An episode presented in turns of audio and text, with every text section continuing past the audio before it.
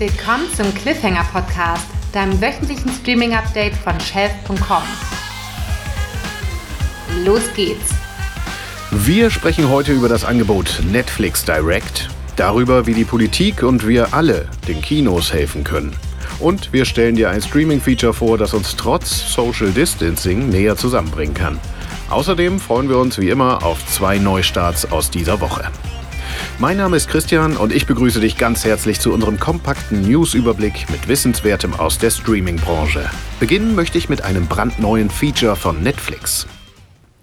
Obwohl Streaming ja für viele das neue Fernsehen geworden ist, haben On-Demand-Angebote traditionelles Fernsehen noch lange nicht komplett abgelöst. Ganz im Gegenteil, Netflix macht jetzt sogar einen Schritt zurück und testet ein lineares Programm und kopiert damit eigentlich bloß das klassische Fernsehverhalten.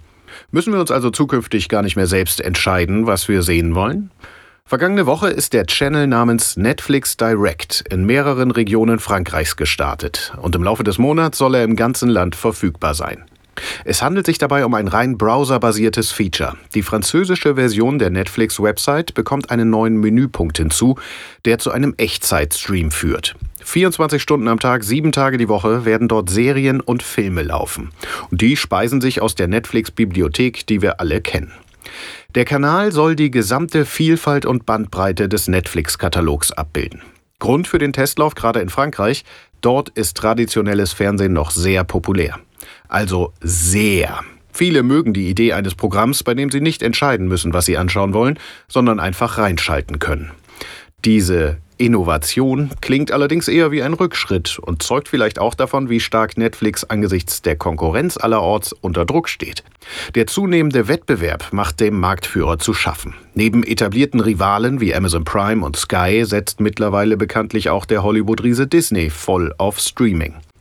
Die Netflix-Aktie liegt derzeit knapp 15 Prozent unter ihrem Pandemie-Höchststand im Sommer des Jahres. Da erlebte Netflix dank Corona zwar einen nie dagewesenen Boom, doch nach dem immensen Kundenandrang im ersten Halbjahr blieb der Zustrom neuer AbonnentInnen aus.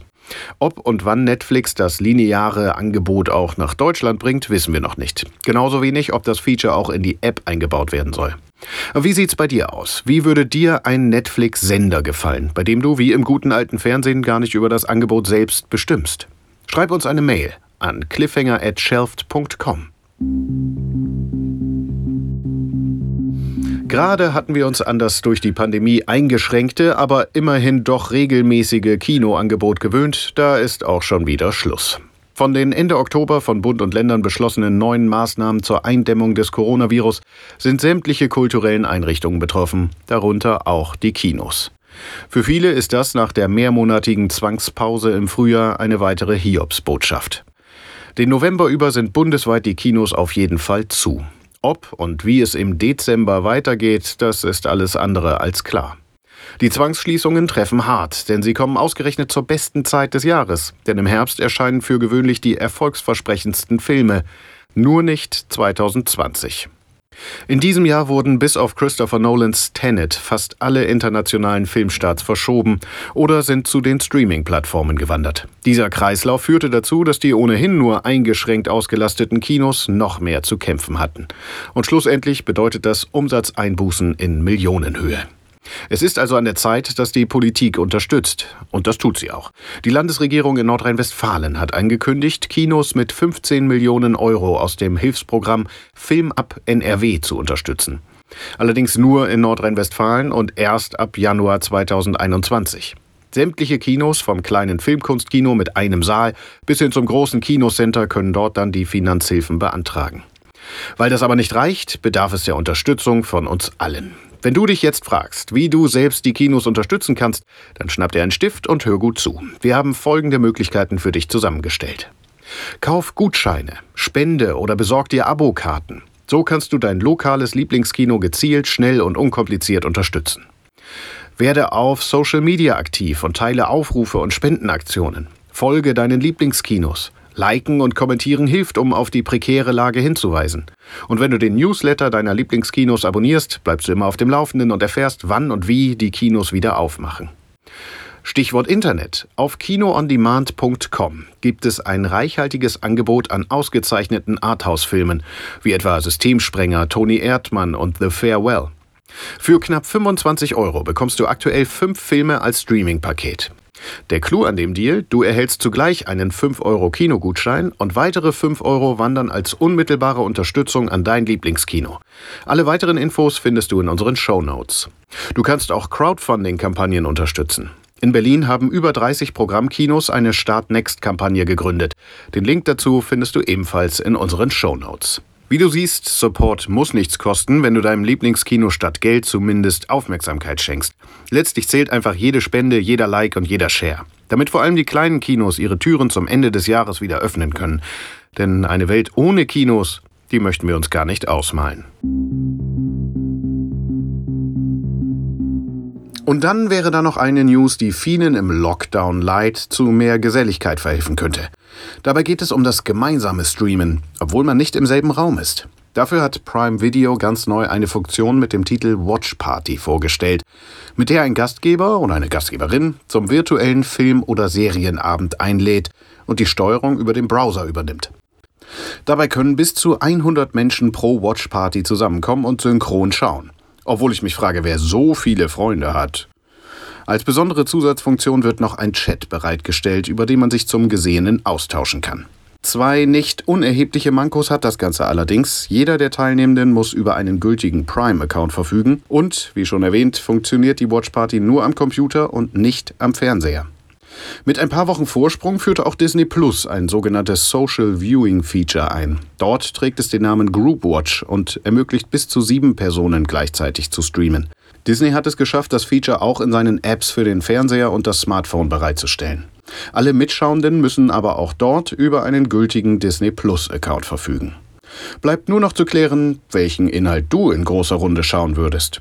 Die zweite Staffel von The Mandalorian bei Disney Plus oder doch lieber die neue Comicserie Utopia bei Prime Video?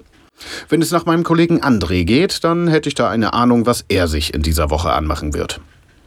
Denn zum Schluss dieser Newsfolge schauen wir wie immer auf die wichtigsten Neustarts der Woche, die André uns in seinem wöchentlichen Shelved Newsletter vorstellt. Am 8. November ist bei Prime Video der Wes Anderson-Film Grand Budapest Hotel erschienen. Perfekt für die Watchparty also. Und am 15.11. geht die Historienserie The Crown bei Netflix in die vierte Runde. Grand Budapest Hotel erzählt die Geschichte eines alten Hotels in der fiktiven Republik Zubrovka und bietet mit DarstellerInnen wie Ray Fiennes, Tilda Swinton, Willem Dafoe, Saoirse Ronan und Bill Murray ein wahres Staraufgebot. Der Film steckt voller Romantik, Nostalgie und liebevoll gestalteten Sets. Und er läuft bereits im Abo bei Prime Video. Und dann wäre da noch The Crown, die Serie schlechthin über das britische Königshaus. Jede Staffel widmet sich grob einem Zeitraum von zehn Jahren und wird deshalb auch regelmäßig neu besetzt. In Staffel 4 wird Queen Elizabeth zum letzten Mal von Olivia Coleman verkörpert und die junge Prinzessin Diana betritt zum ersten Mal die Bildfläche. Die Serie offenbart die Schattenseiten der Monarchie und verspricht wieder jede Menge Drama, erzählt entlang wahrer Ereignisse. Für die Tipps bedanke ich mich wieder recht herzlich bei meinem Kollegen André. Mehr Empfehlungen ganz nach deinem Geschmack findest du wie immer bei uns im Feed auf shelft.com.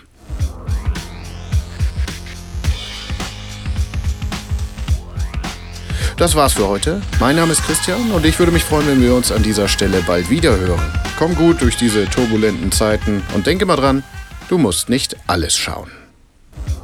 Den Cliffhanger Podcast hörst du überall, wo es gute Podcasts gibt. Wenn dir die Folge gefallen hat, dann abonniere uns doch bei Apple Podcasts, Spotify, Podcast Addict oder Overcast. Die Links zu allen Playern findest du auch bei uns auf der Website unter shelf.com/cliffhanger.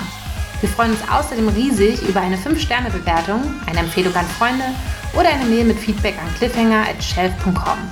Shelf ist dein Streaming-Zuhause mit individuellen Streaming-Tipps, der einzigen Kalendervorschau für Neustarts in deinen Streaming-Abos und natürlich mit dem Cliffhanger-Podcast. Danke fürs Einschalten und happy Streaming!